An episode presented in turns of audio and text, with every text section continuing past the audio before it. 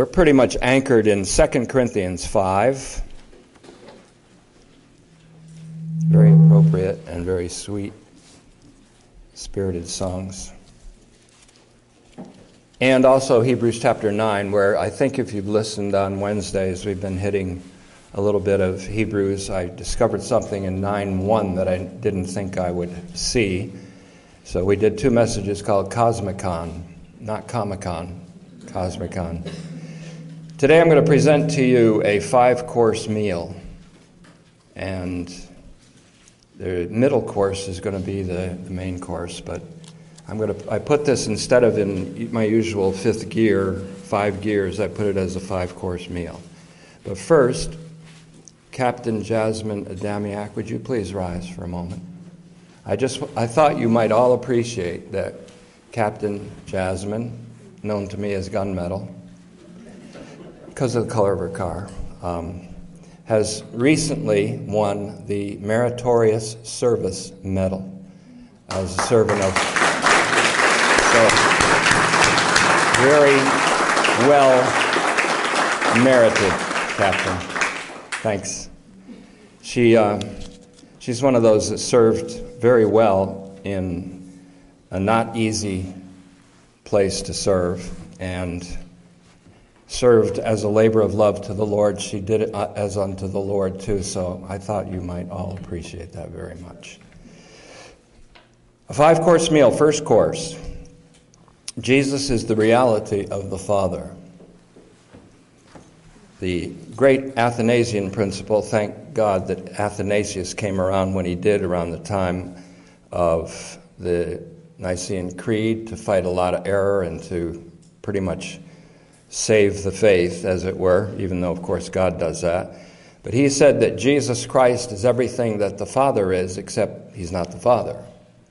And that was a wonderful way to put it. And so I've kind of changed up on that a little bit, or at least fanned that doctrine out a little bit. Jesus is the reality with a capital R of the Father. He is all that the Father is, but he is not the Father.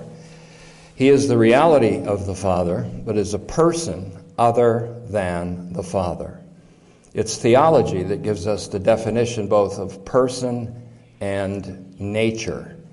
Jesus is also the reality of any given human person, any one of us, but not that person per se.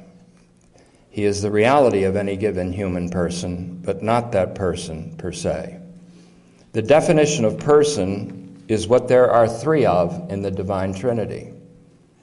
The definition of person is what there are three of in the divine Trinity. This is what kids used to learn in school when theology was the queen of the sciences, but then in the Enlightenment, sociology became the queen of the sciences, and we've been going downhill rapidly ever since as a culture, as a nation, as a world civilization. So kids would have learned this. This theology isn't deep. It's what children would have learned. It's what colleges would have taught. It's what Harvard would have taught, and Yale and Princeton would have taught at one time in our history.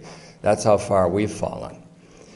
And the most misnamed part of history is called the Enlightenment, which is the great benighting of all truth and the attack against the Word of God. The problem with liberal theology is that it changed things that shouldn't have been changed. The problem with conservatives sometimes is they fear real necessary change. And so we're cutting it right down the middle here theology. Jesus is also the reality of given human person, any given human person, but not that person per se. So the definition of person is simply what there are three of in the divine Trinity, and two of, or one of in the divine Trinity.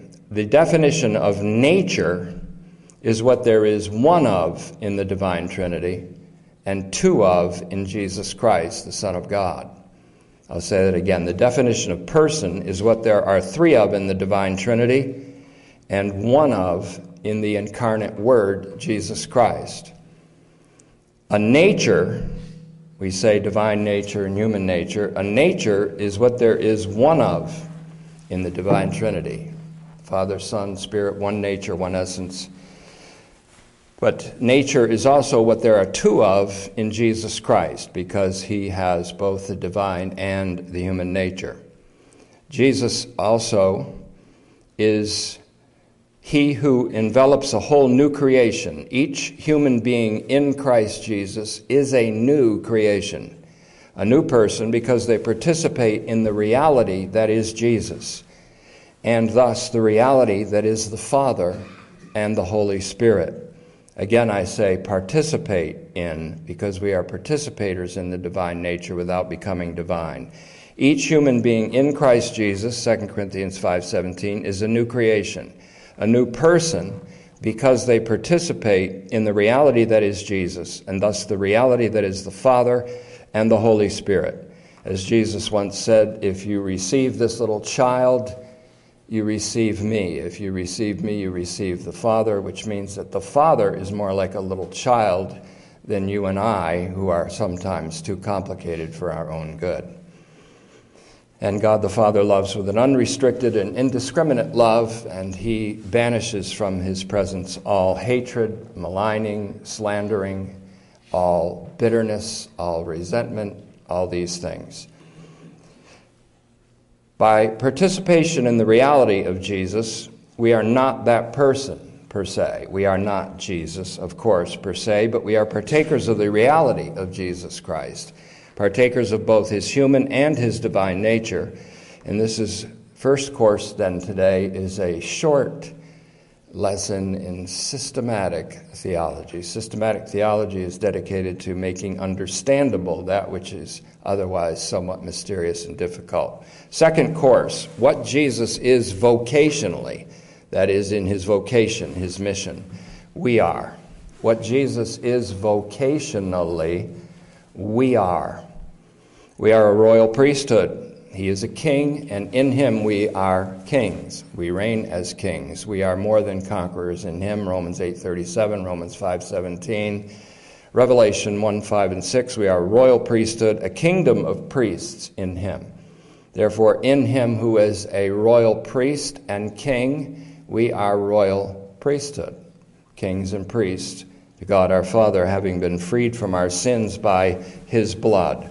Jesus is the prophet prophesied by Moses. A prophet will come like myself, he'll be raised up. The word for resurrection is used among you. So Jesus is the prophet prophesied by Moses and anticipated both by Israel and many of the nations. For example, the so called three wise men from the Iran Iraq area, they were also expecting the coming prophet. And of course, Jesus is the divine prophet. We, the new co- covenant community, though, in him fulfill a prophetic role. We studied that in some length in Revelation chapter 10 in connection with Amos 3, 5, and 6. Years ago, we spoke of urban terrorism being one of the first signs of the destruction of a nation. Sometimes urban terrorism comes from without, sometimes more often from within, as we have seen it in our past several years urban terrorism. And that's what Amos 3 6 and 7 says that God doesn't do anything before he first speaks through his prophets. Years ago, we did prophesy as a function of the church that there would be urban terrorism throughout our nation as a sign of its demise and the nation's demise. Does that mean the nation's going down the tubes? Yes. But does it mean that it cannot be intercepted? No, it means it can be intercepted precisely by what I'm talking about today. If the church will simply be the church, not try to change the world, but simply be the church. And I'm going to explain why in the following courses of your prepared meal. It's not usual to have five course meal for breakfast, but I don't even eat breakfast, so this is highly unusual for me. We, the New Covenant community, function then in a prophetic role in Him, sharing His prophetic vocation. What Jesus is, we are in vocation. What is less often considered is that Jesus is called the apostle once, ton apostolon, in Hebrews chapter 3 and verse 1 of all places. He is called, consider the great priest, high priest, or archpriest, and apostle of our confession. Our confession is simply a series of united affirmations. And I've given you 10 at the beginning of this year. I'm going to hit you with the 10th today, skipping the ninth for the moment. But he is the apostle of our confession, which means the united affirmation of our faith. Apostle. So, as apostle or sent one from God, we in union with him are an apostolate. And I speak of the whole community of the church. The apostles, the twelve, there were the twelve, they were called apostles. There is Paul the apostle, not one of the twelve. There are many apostles, called apostles, men and women in the New Testament, not of the twelve and not Paul. There are elders, there are bishops, there are deacons, and you know the story. But the problem, the main thing I want to hit with you, you with today is what Jesus is vocationally. We are. He is the apostle. Therefore, within him, we, the whole church, are an apostolate. Do we function as a church, as an apostolate, as a priesthood, effectively in our generation? That's the question. If we do, forgiveness comes in on a wave from the heaven, and forgiveness brings with it the kingdom of the heavens on earth. When we don't function as we ought in our priesthood, in our apostolate, in our ambassadorship, and in our reigning capacity, then forgiveness is withheld and the kingdom of God is shut to people. And we hold the key of knowledge, but we don't go in ourselves, and we don't, therefore, let others come in. The key of knowledge means that we have a house that we enter, a house full of knowledge. The knowledge is our knowledge that we are reconciled to God in Christ Jesus, that the world is reconciled to God in Christ Jesus. We were just talking about Karl Barth's great analogy that everyone in the world has received a sealed letter that says, You've been reconciled to me in Christ. Only Christians opened it. So we know something the world doesn't know. And so why keep that knowledge? Why hold that lantern under a bushel? Our message, the message of a true evangelist, isn't believe and you'll be reconciled. It's you've been reconciled. Please believe it. And that's the transformative message. If you tell people they've got to come down an aisle, surrender their lives, give up their sin, be really heartily sorry for their sin, do all this other stuff, give up stuff for Lent, another dead work, so that you can binge starting on Easter.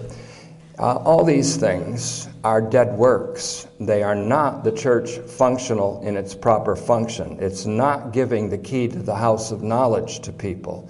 And therefore, it is not allowing forgiveness and on the wave of forgiveness, the kingdom of the heavens to be released on earth. And that's what it means when Jesus said, I give you the keys of the kingdom of heaven and what you bind on earth, etc. In fact, I'm going to hit that in the third course.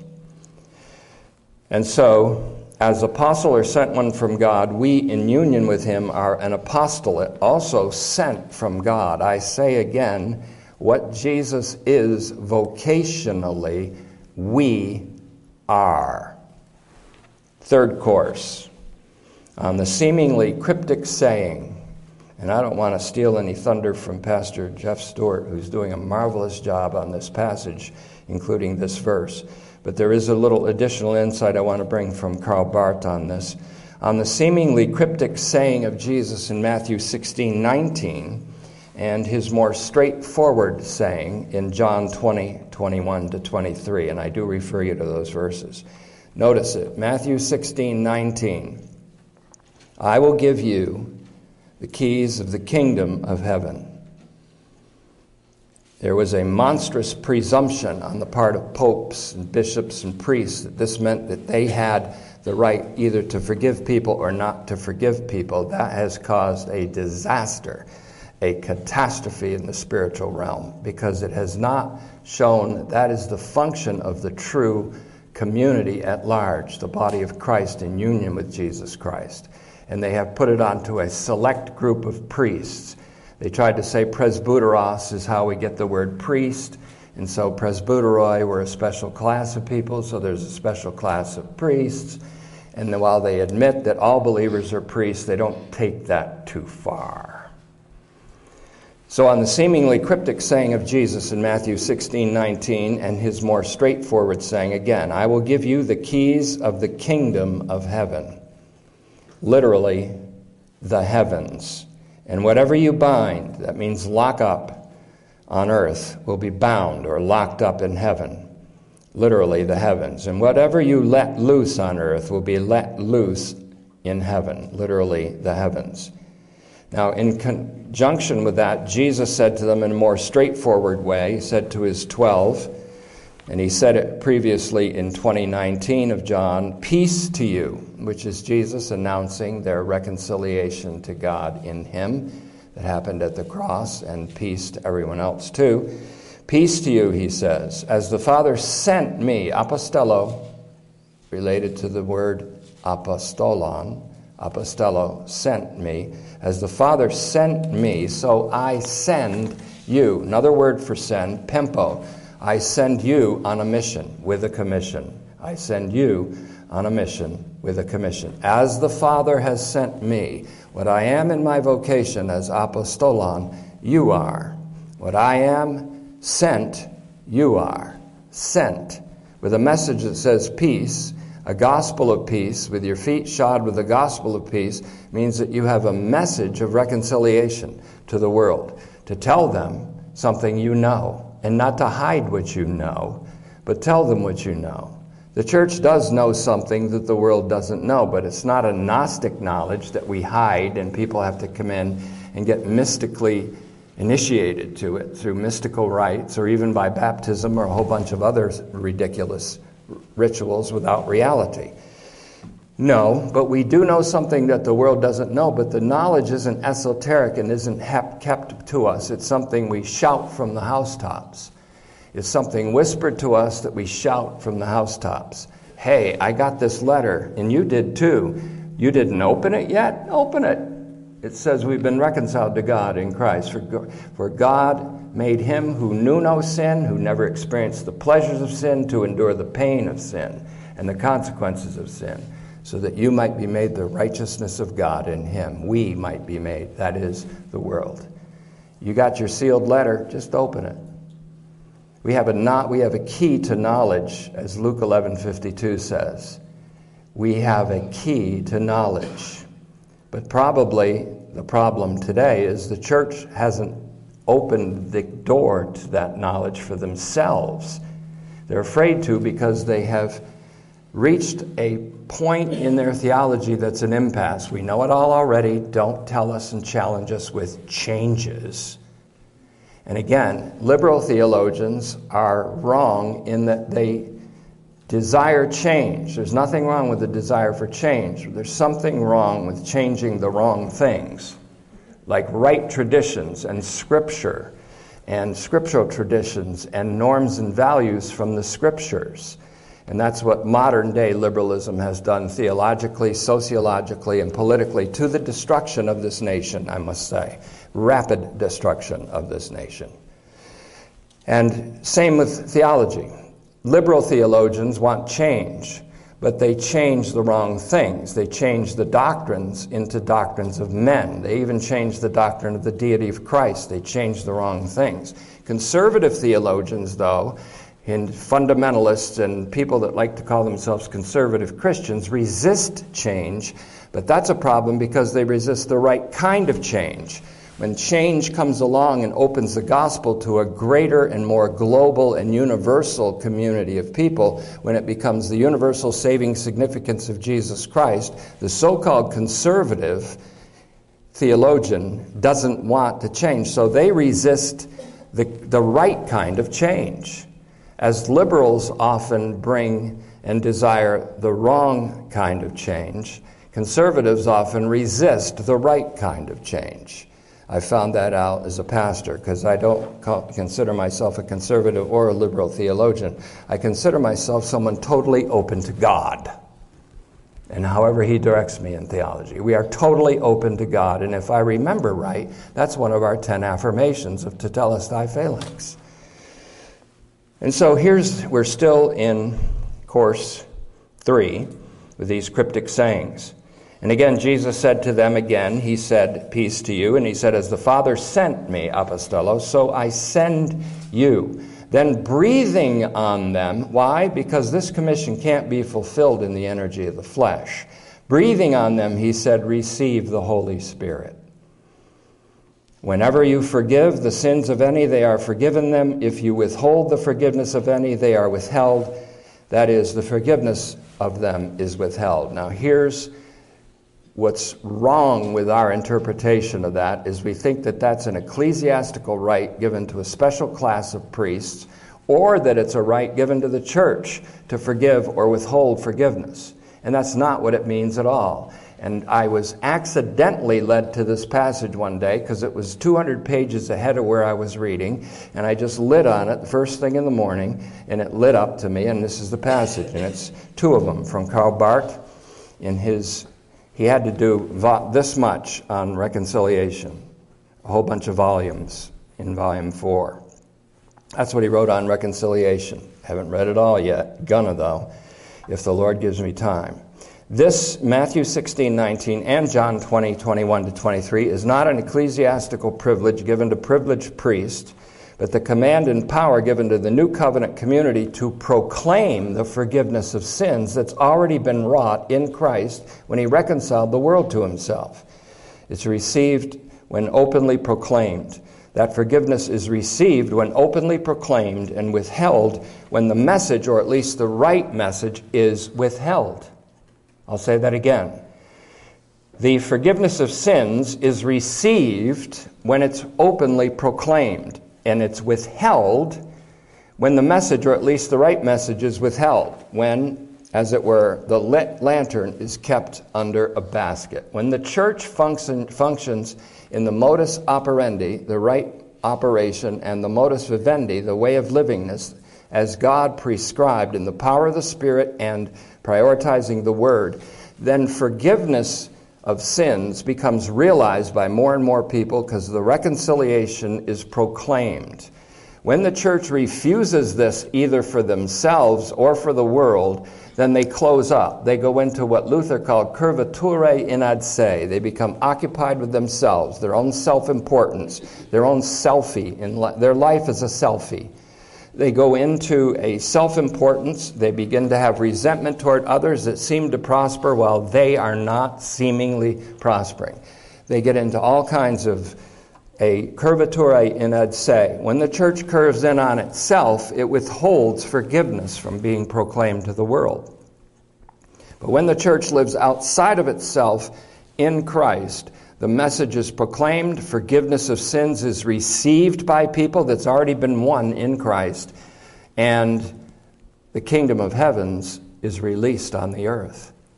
Maybe saving a nation, maybe saving a civilization, maybe saving a corrupt culture from disaster. Now, people today say the struggle is real because they lost their pills or something, and that's the struggle. Wait until an invading army comes in. And are we equipped? I don't know if you've seen any pictures of the Chinese army, the 200 million standing army, in perfect precision. It's hard to fight them if you're watching a storytelling by a drag queen. Now, and I'm not being, yes, I am. Anyways, this is not what Jesus is speaking about here is that the forgiveness of sins as an experience and as a reality to people is experienced when it's openly proclaimed, when the knowledge we have of the reconciliation of the world in Christ is proclaimed, the kingdom of heaven expands on earth. When it's withheld and the forgiveness of sins is not experienced by people because we're not giving the knowledge that we have of the reconciled world in Christ, then forgiveness is withheld as an experience to people. And the kingdom of heavens is locked up to the, to the age. So, what am I doing? I'm putting the onus here not on people who are running around like crazy people without values. I'm putting the onus where it belongs, right on the church. The responsibility right at our doorstep. Now, here's what Barth wrote The solemn connection with the founding of the community in which it occurs in Matthew 16, 19, and John 20, 21 to 23, however, makes it probable that primarily and properly it is to be referred to the function of the community, what I call the New Covenant community, in and in relation to the world. If so, it speaks of that which, as the community is at work, either takes place or does not take place in the world and among men, including the members of the community itself. If everything is in order and it's well and its work is well done, then there must be a great opening, permitting, and releasing, that is, the promise and reception of forgiveness of sins. If its work, that's the work of the community, is not done or done badly, then contrary to its task, the community closes the kingdom of heaven and excludes men from it instead of pointing them to the door which is open to all. And Jesus said, if I may add, I am the door. It holds where it should release. The remission, which is the content of its witness, is kept from men. That's the meaning of Matthew 16, 19, the keys of the kingdom of heaven and the forgiveness of sins. Let me say it again. If the church is functioning in its proper, well done function, then there is an opening, a great opening, permitting and releasing the promised reception of the forgiveness of sins. If its work is not done or done badly, and I would say done badly means not while the community is grasped and held by the love of Christ, not while the community is purged from its conscience of guilt, and we'll be getting into that in a moment. If its work is not done or done badly, then contrary to its task, the community closes the kingdom of heaven and excludes men from it instead of pointing them to the door which is open to all. It holds where it should release. The remission, which is the content of its witness, is kept from men. In other words, that gift of the keys of the kingdom of heaven wasn't just given to Peter. In fact, that whole thing where this on this rock, there's two uses of the word rock in the French translation's the only one that got it right. You will be called Peter, rock, and on this rock, speaking of his confession of Jesus as Messiah, I will build my church. And the gates of Hades will not stand up against it, meaning the church shouldn't be afraid of death. It shouldn't be afraid of disease. It shouldn't be afraid of catching something. It shouldn't be afraid of the world. The church shouldn't be afraid of death. Death should be very afraid of the church because the church, when it's doing its job, is a witness of life and a witness against death. It is a witness of life. And it says all will be made alive in Christ. Not just Jesus raised from the dead and a happy few that believe in him and act properly or behave properly and believe properly will be raised in the end. No, life for all in Christ Jesus. That's the message that's been kept under a, a bushel basket. But thank God, right now, instead of taking the basket away, God lit the lantern so much that it's burning the bushel basket. That's what's happening here. We're burning down the basket. And don't care about the consequences if the consequences, let the consequences be God's. In connection with this, now consider this, and I'm going to hit Barth one more time again, but in this connection, what did Jesus say to the Pharisees? Woe to you, Pharisees! hypocrites. You lock up the kingdom of heaven. What? You lock up the kingdom of heaven. Once they had the keys to the kingdom of heaven, they locked it up. He took the keys away from the Pharisees who locked it up and gave it to the apostles who were a representative of the entire New Covenant community, all of which is an apostolate. Why are we all an apostolate? Because we're all in the apostle, Jesus Christ, and we are what he is in vocation. This is the kind of message that equips the saints for the work of ministry. This is the kind of thing that causes the kingdom of the heavens to be released to this earth and brings it to the earth and expands this kingdom to the earth. Now, woe to you, scribes and Pharisees, hypocrites! What did they do? They lived inside of themselves. They went into the curvature in ad se, curved in to themselves. Look how beautiful we are. We are the church. Let's build big golden altars and let's bring high spires and cathedrals and let's spend billions of dollars in cathedrals. Let's do this and let's do that. Let's make the preacher rich. And let's let let's make people be wealthy. Let's make let's follow after what the old Test, the old King James called filthy lucre. Let's get people involved in the ministry for the money they make and can extort from people. Really is what it is, and Jesus lambastes them for that. He said, "You lock up the kingdom of heaven from people. You don't go in yourselves," he said. And you don't allow those entering to go in. When somebody wants to go in, you're preventing them. That's a pretty strict. You know what, though? What if that was the same indictment against the church who has the keys now? But, oh, no, we're not. Oh, no, I don't want that change. I'm a conservative theologian. I'm not going to go changing. Uh, and they say, I've heard they say in rap sessions in certain places, he changed. He, meaning me. What? I changed?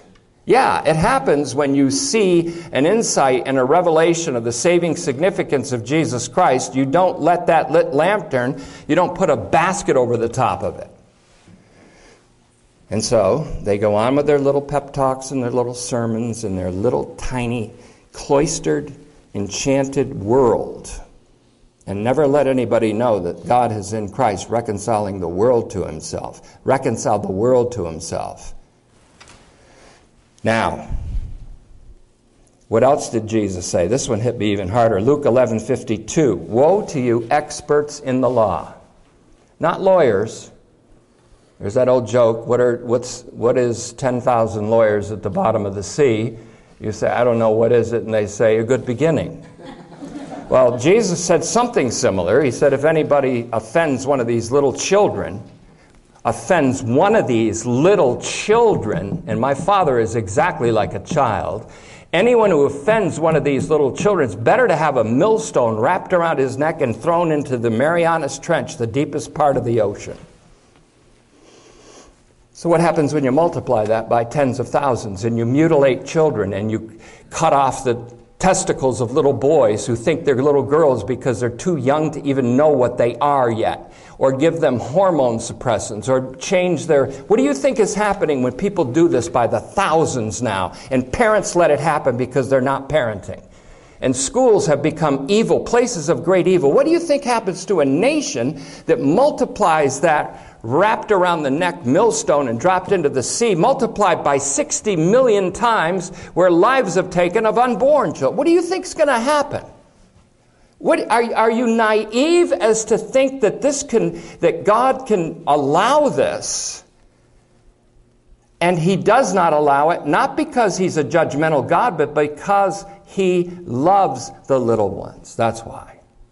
And he doesn't, he, there's a point there's a point where this tears. And what's happening is, you say, well, maybe the conservative politicians will help. Yeah, right. It's all part of one big happy party. There's a one party, and they're all part of the same party.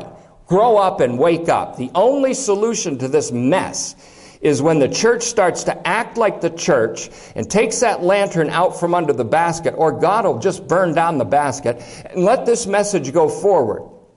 Let the church be the church. And let the church proclaim a message of the universally saving significance of Jesus Christ instead of being afraid to enter into that knowledge yourself and then holding the key so no one else can go into that house of knowledge. We have the keys to the kingdom of heaven being released on this earth. Not the Republicans, not the Democrats, not the middle in between, the independents. They're all part of one big party that can't get anything done, that refuse to get anything done, that don't get anything done, that go to the capital where the Satan's throne is, called United, the Washington D.C. They go to where Satan's throne is and get seduced so that they do nothing while they talk all day about all they're going to do. It's a one party human failure. It's got to be the church. It's got to be God It's got to be the Holy Spirit. It's got to be the church waking up to this message, who have opened up that sealed letter and are telling everyone to open it up. You've been reconciled to God in Jesus Christ. You don't have to worry about transing yourself into something else.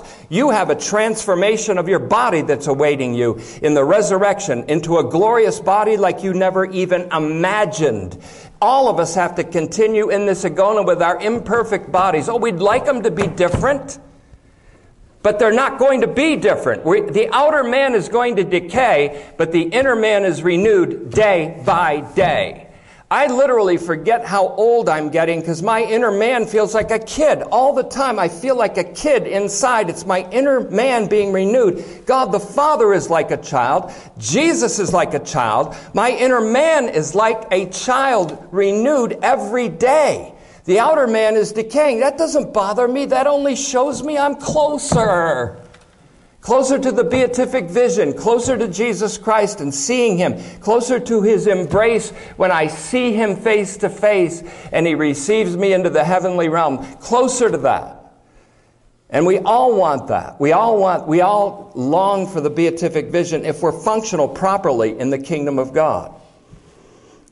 Now, Barth again, listen to this. He said, The disciples are sent into the world to make known to it the one who, sent by God, has first called them to himself and gathered them as the people of his own. And in so doing, to proclaim to the world that he also calls it that he is on the point of gathering it, the world, all of humanity, that he wills to enlighten and awaken it to know him, and in him to know its reconciliation with God. And the accomplished justification and sanctification of all men in faith, in active conversion and obedience. This one thing is at issue in the various forms of its ministry and, it, and its witness. This one thing is at issue. We proclaim to you that God was in Christ reconciling the world to himself, that he who knew no sin and knew none of sin's pleasure, became sin and knew all of sin's pain, which is incalculable on the death of the cross, so that we, the world, would be made the righteousness of God in him. And so, if someone comes and they want to shock us and they want to shock you because of the way they dress, the way they act, what they've transitioned into, and say to you, What do you think of me? You say, I think you're the righteousness of God in Christ. And let me tell you why and that might even transform them. In fact, it does transform them. It transforms us when we realize that we've been reconciled to God in Christ. So we see this idea come up again. You say, now, if you know the scriptures well, you might have even asked this already. What about Matthew 18, 18, 19? That issue comes up again about forgiveness with regard to church discipline. Church discipline, it's called. We have to exercise it once in a while. It's simply an application of the ecclesia apostolate, or the church, and especially those who are spiritual. As Paul said, you that are spiritual, restore such a person, someone who couldn't run faster than sin. Sin ran faster than them, overtook them. And that means one that can affect the whole congregation not just one that we commit every day and we, we acknowledge our sin and God restores us. That this is a sin that may affect the whole congregation, an ongoing sin or something that is the leaven that can leaven the whole lump. You that are spiritual, that is the apostle, the actual functional apostolate among the New Testament community, you restore such a one in the spirit and be aware and watch out, because you yourself will be tempted in that. In other words, to restore someone from a fall costs the restorer more than it does the one who fell. Sometimes to restore someone and to restore them while protecting their privacy costs the one who's restoring them more than the one being restored. Ask a lifeguard saving a drowning person. The drowning person will beat the hell out of them by the time they get them to shore. And that's what happens with rest, it's a restoration ministry. And so in Matthew 18, 18 to 19, with regard to church discipline, the church functional as it should If the New Covenant community with its apostolate is operating correctly, it will expel, I said expel, unrepentant offenders to prevent the leavening of the whole lump by the corrupting influence of one. The whole, a little leaven leavens the whole lump, whether it's a doctrinal leaven or whether a moral leaven, an immoral leaven. Again, I'm going to say this carefully. When the church operates properly, correctly, it will expel from its membership unrepentant offenders in, who are offenders that could affect the whole congregation ultimately to prevent the leavening of the whole lump by the corruption of one. But by the same proper operation of the church. More importantly, it will restore repentant offenders. And that's the whole direction of this. It will restore repentant offenders in Galatians 6 1. This is the fulfillment of one of the ten affirmations of the New Covenant community, which we've adopted and adapted to Tetelestai phalanx, namely, Skipping for the moment, affirmation 9. Here's affirmation 10. It comes from 2 Corinthians 6 3 combined with 2 Corinthians eight twenty one. It's my motto for this ministry, incidentally. We give no opportunity for stumbling to anyone, so that the ministry will not be blamed. For we make provision for what is honorable, not only in the Lord's sight, but also in the sight of man. The point, the church, functional as it ought, may have to bring temporary excommunicative discipline on an unrepentant offender who's beginning to affect the lives and lifestyles and doctrinal thinking of others with the intention of restoring that offender because God will put them in a position where he will press upon them the need for their repentance. He, you know how Paul put it one day? He said, I handed them over to Satan that they may learn not to blaspheme. You don't want to be under Satan and let him, and with God permitting him to do what he wants to do to you. That's pressure. And that is the way that God gets Satan to serve his purpose of restoring such a one. A lot of us came to Christ because we were drawn by the Spirit and chased by the devil. I was both. Dragged by the Spirit and chased by the devil. And that's what brought me to the Lord. So we give no opportunity for stumbling to anyone. We do that, we would allow for the stumbling to some if we allowed an openly unrepentant offender to remain in our midst without discipline. But if we function properly, we can function in a way to restore such a one, no matter what the infraction. And that's what we're after always, anyways, is restoration because of the spirit of reconciliation. Fourth course for our little breakfast meal. What pertains to the 12 apostles pertains now to the new covenant community on the level of our time, the whole community on the level of our time. Also, an apostolate. In fact, more than this, what pertains to the apostle, Jesus Christ, called the apostle in Hebrews 3 1, and archpriest, of our confession, Jesus, pertains now to the new covenant community as partakers in the extension of the first divine mission. We are in both divine missions. We are in the extension of the first divine mission, as the Father has sent me, so I send you. And we are also partners of the Holy Spirit, Hebrews 6, 4, and 5, in the second divine mission, the mission of the Holy Spirit, which is to really bring the kingdom of the heavens on earth and release forgiveness through the message of the church. So, what pertains to the 12 apostles, and then Paul and others who are named apostles, also applies and pertains now to the whole new covenant community. That's what 2 Corinthians 5:20 and 21 is about. Doesn't mean we're all apostles in the, in the special sense that the 12 were chosen, but it does mean that we function as representatives of Jesus Christ with a ministry of reconciliation to the world. So better than, better than saying we are ambassadors is to say we are an apostolate sent with this message. Be reconciled to God because you have been reconciled to God in Christ Jesus.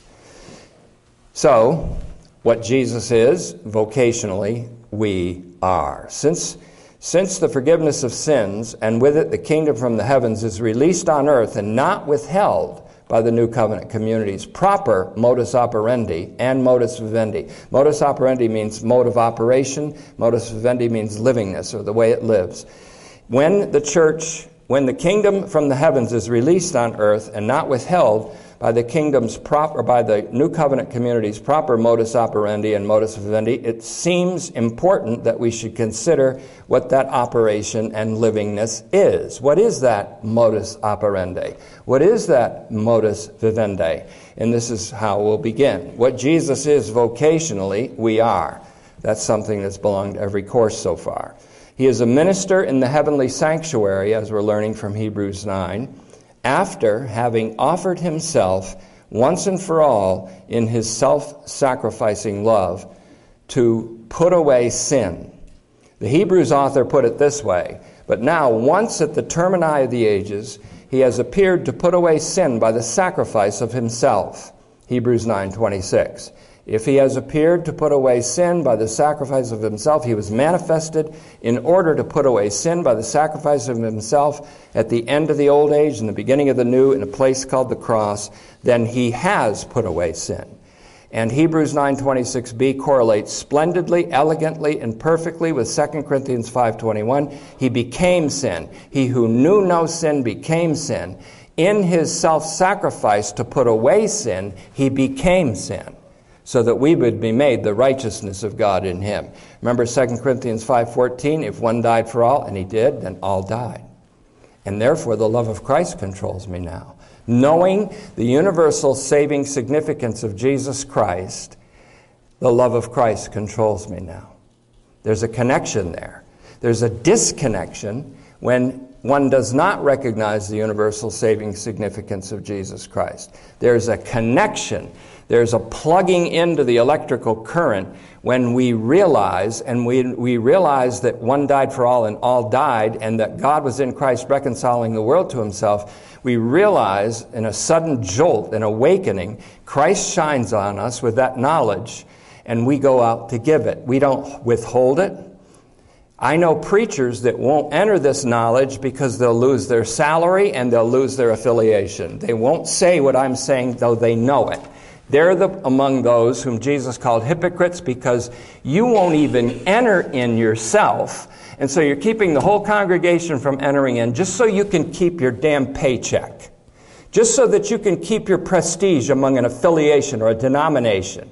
Just because you're afraid of men. Just because you're afraid to be maligned and slandered by people. Just because of the fear of men, which is a snare. You hypocrites.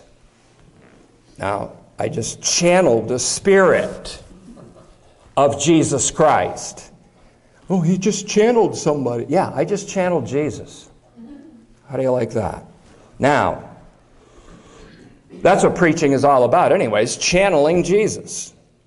If it's not, what is it? It's a pep talk. So, how does this work out? How just exactly how does this work out? Well, put it this way. As Romans 12:1 says, according to your reasonable service, present your bodies as a living sacrifice. Why is that reasonable? Because Jesus presented his body as a living sacrifice. And that resulted in his being a service and minister in the heavenlies, in the heavenly tabernacle. So it's reasonable that we offer our bodies as a living sacrifice not unto death, he did that, but unto service of the living God, Romans 12:1 and Hebrews 9:14. According to our reasonable service, present our bodies as a living sacrifice to God in order to serve him. Hebrews 9:14 says, "How much more will the blood of Christ purify our conscience from dead works to serve the living God?" And service there means priesthood. Effective priests go to the throne of grace and make intercession Intercession that results in proper and powerful evangelism. Intercession that results in people being added to the Lord, in the body of Christ being supplemented and augmented both in numbers and in stature, in growth, in growing. And that's what happens when the church is functional. I have to say it. I have to say it. The church, by and large, especially in the United States of America, is not functioning in that kind of modus operandi. It's talking about seed gifts that you give so that we can keep a network going that doesn't even preach the gospel. It talks about doing this and that thing and singing and this and that and all these little services and signaling of how righteous they are, which is virtue signaling, which is a dead work. It's not involved in the ministry of reconciliation because it does not acknowledge that when one died for all, all died, and that all will be made alive in Christ, that the whole world has been reconciled to God. It does not go forth with that message. It does not preach that message. Somebody's got to point it out. Jesus did in his time, and I'm channeling Jesus. Does that mean I don't love my fellow believers? It means I love them so desperately I want this for them. That's what it means. Now, having offered our body as a living sacrifice to God, we also serve as priests to God. This service is optimally effective only when the conscience is purified from dead works to serve a living God. It's optimally effective when we experience, in our experience, when by the blood of Christ on the highest level of our consciousness, there are five levels of the human consciousness. On the top level, in the very top level, there's the conscience. But it's at that same top level where the love of Christ gets a grip on us.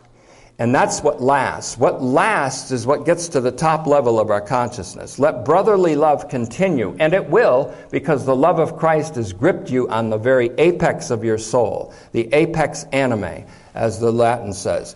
When the love of Christ controls us for all mankind, and our conscience is purged from guilt and from dead works by the blood of Christ. We serve as priests, we serve effectively as ambassadors, we serve as an apostolate, and when accusations come our way, and they will, our conscience is clean. We, we can resist those things because even if our conscience condemns, condemns us, we know that God is greater than our conscience and He knows all things. It's also on the highest level of, of our consciousness that we are gripped by the love of Christ in 2 Corinthians 5:14. That's when the church begins to operate as the church, when it's controlled by the love of Christ and when it's free from guilt in its conscience. It's also on the highest level of conscience then that we are gripped by the love of Christ. When the love of Christ controls us at the peak of our soul, and when the conscience is purged from guilt that leads to lifeless actions, Guilt leads to lifeless actions. Oh, if I do this, maybe I'll feel better. Maybe I'll assuage my guilt. Maybe I'll pay back what I did bad. Maybe I'll. Do, it's all lifeless works, lifeless works, dead works, as Hebrews 9:14 describes them. Our conscience is purged from the guilt that leads to lifeless actions, empty rituals, virtue signaling, and all kinds of acts done to assuage a guilty conscience. Then we serve the living God as priests with bold confidence to enter into the heavenly holy holies through a blood paved highway, through the blood of Jesus, and a clean conscience.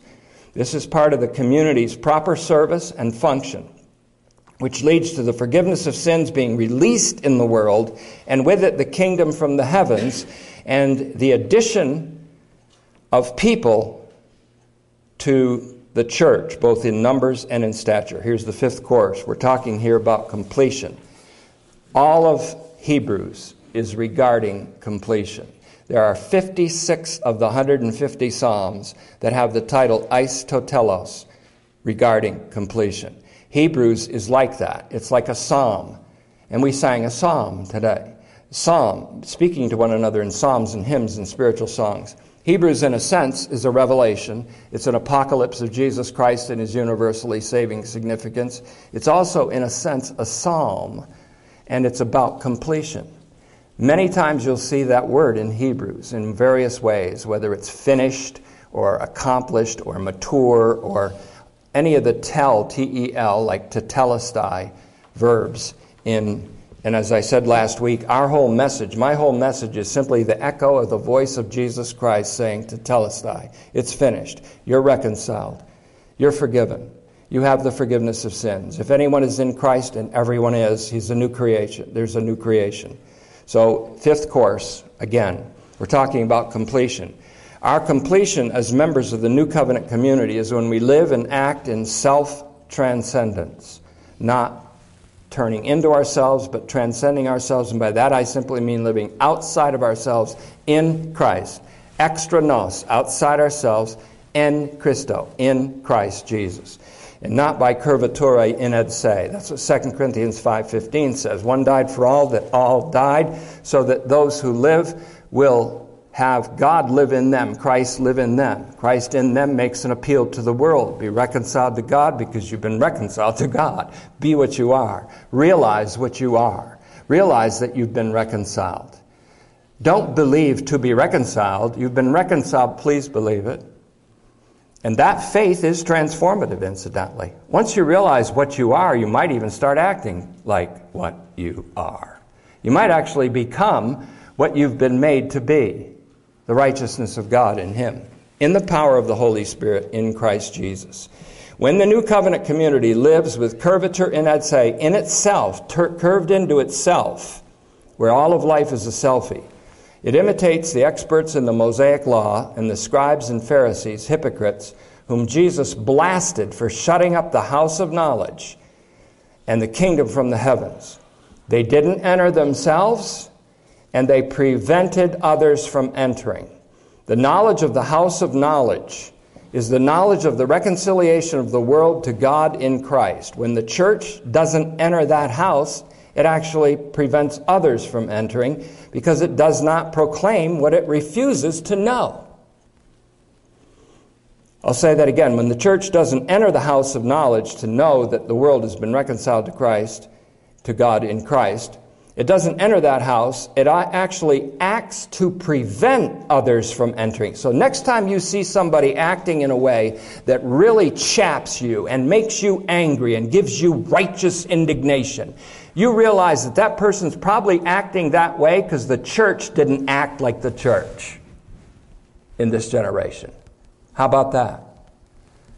That doesn't let me be judgmental. That makes me banish all reviling of people and attacking of people's reputations. That makes me banish all hatred. That makes me banish all ressentiment. That makes me banish all judgmentalism. And once you've banished all judgmentalism, you can be critical of social trends. If you're not, you're a dummy. And by dummy, I simply mean a, a ventriloquist dummy. That's, I'm not talking about anything that would be offensive to anyone at all, ever, anywhere, which is impossible to do today because if you say the word the, somebody will say, What do you mean by the? and I'll just tell them, you, you want pronouns? God's got two God is He and they. Think about that for a while.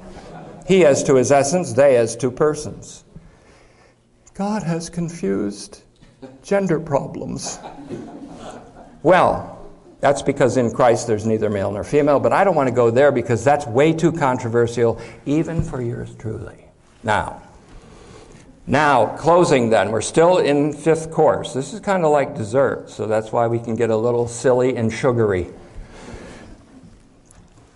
Being controlled by the love of Christ, it is no longer us who live, but Christ lives in us, and we become ambassadors of the gift of His grace to the world.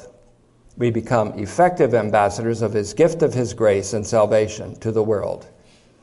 We deny ourselves, and by that it simply means we deny ourselves that curvature into ourselves, the sense of self importance.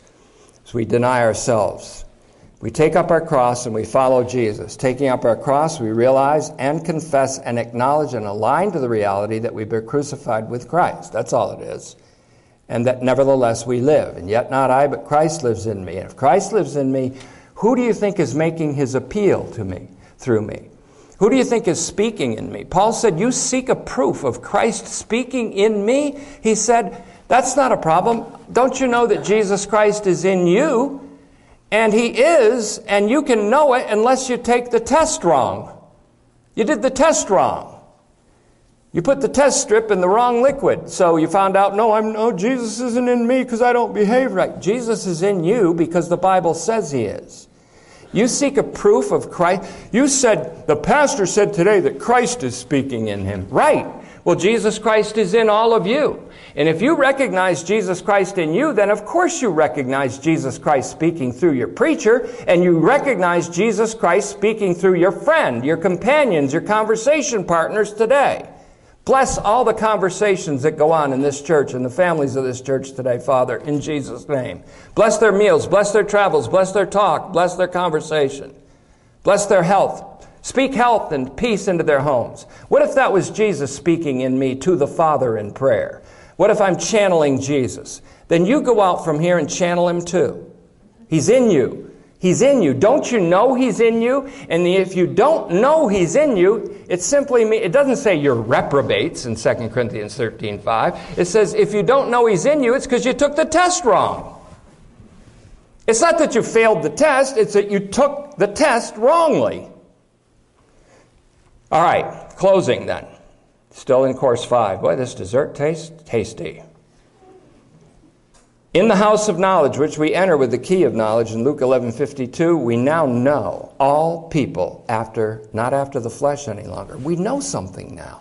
We don't even know people like we knew people before. We don't know people after the way we knew them before. I don't know that person as an L, a B, a Q, a 2, a 5, a barbecue. I don't know them. I know them as in Christ. I don't care what pronoun they've adopted and what gender they've turned into from what they were at birth, which God assigned them. I don't care because the Bible tells me that when I look at any person, they are in Christ. They've been reconciled to God in Christ. The whole problem is they don't know it, and I do. I've opened my sealed letter. I, I urge and beg them, please open your sealed letter. I can't open it for you. You can open it and find out that you've been reconciled to God in Christ Jesus. And you can start from there instead of thinking that you've got to make yourself right to enter into his kingdom. You can start right from there, reconciled and having peace with God. If Jesus came to your house today and you opened the door, no matter what you look like or how you dressed or how hungover you looked because you were, he would say to you, peace. And you would say, what do you mean peace? And he would say, you've been reconciled to God in me. I'm the reconciliation. I'm your peace. Peace to you. Peace to you. Shalom alaikum. Peace to you. All right. In the house of knowledge, which we entered, we now know something, but we're not Gnostics. We know something that everybody's supposed to know. We're not hiding this knowledge under a basket. We're, we're lighting this lamp and we're saying, wake up and Christ will shine on you. Wake up to this reality. That's evangelism. I've never heard an evangelist say, I'm an evangelist and here's my message. The world's been reconciled to God in Christ. Be reconciled because you've been reconciled. No, I hear if you invite Jesus into your life, if you're sorry enough for your sins, if you promise that, that you'll follow him forever, that you'll even become a martyr for him, that isn't the gospel. That's hiding it under a bushel. And I pray that bushel basket burns. Because God's going to make that light shine, whether you like it or not, or whether you participate in it or not. I chose to participate. And I choose the consequences. And I haven't felt them yet, like I'm going to, and I know that. I'm sure of that. Now we know them. Now we know people. We know people now. We know people. Like Clint Eastwood said to the woman in the uh, movie, I know things about people, Lily. We know things about people. They've been reconciled. I don't know anyone after the flesh anymore. I don't know anything after the labels, after the letters, after the acronyms they put in front of. I know no person after the flesh anymore because if anyone is in Christ, and they are, and everyone is, because one died for all and all died, and they're alive now and they're in Christ. If anyone's in Christ, it's a new creation.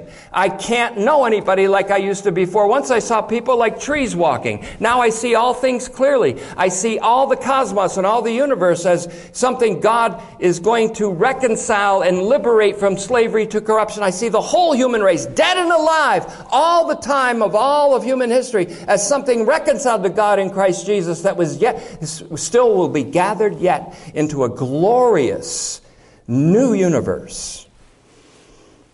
So again, we function. You see, individual human response, even the response of faith or believing, of repentance of sins and baptism, etc., doesn't affect this reconciliation. It doesn't effect it, make it happen. It doesn't affect it, take it away. Individual human response, even the response of faith or believing, repentance of sins and baptism, etc., doesn't effect this reconciliation or affect it. However, the human response of many reconciled individuals who know they are reconciled is essential for the effectiveness of the new covenant community as a royal household of priests, as an apostolate, as afflicted but well equipped ministers of the new covenant.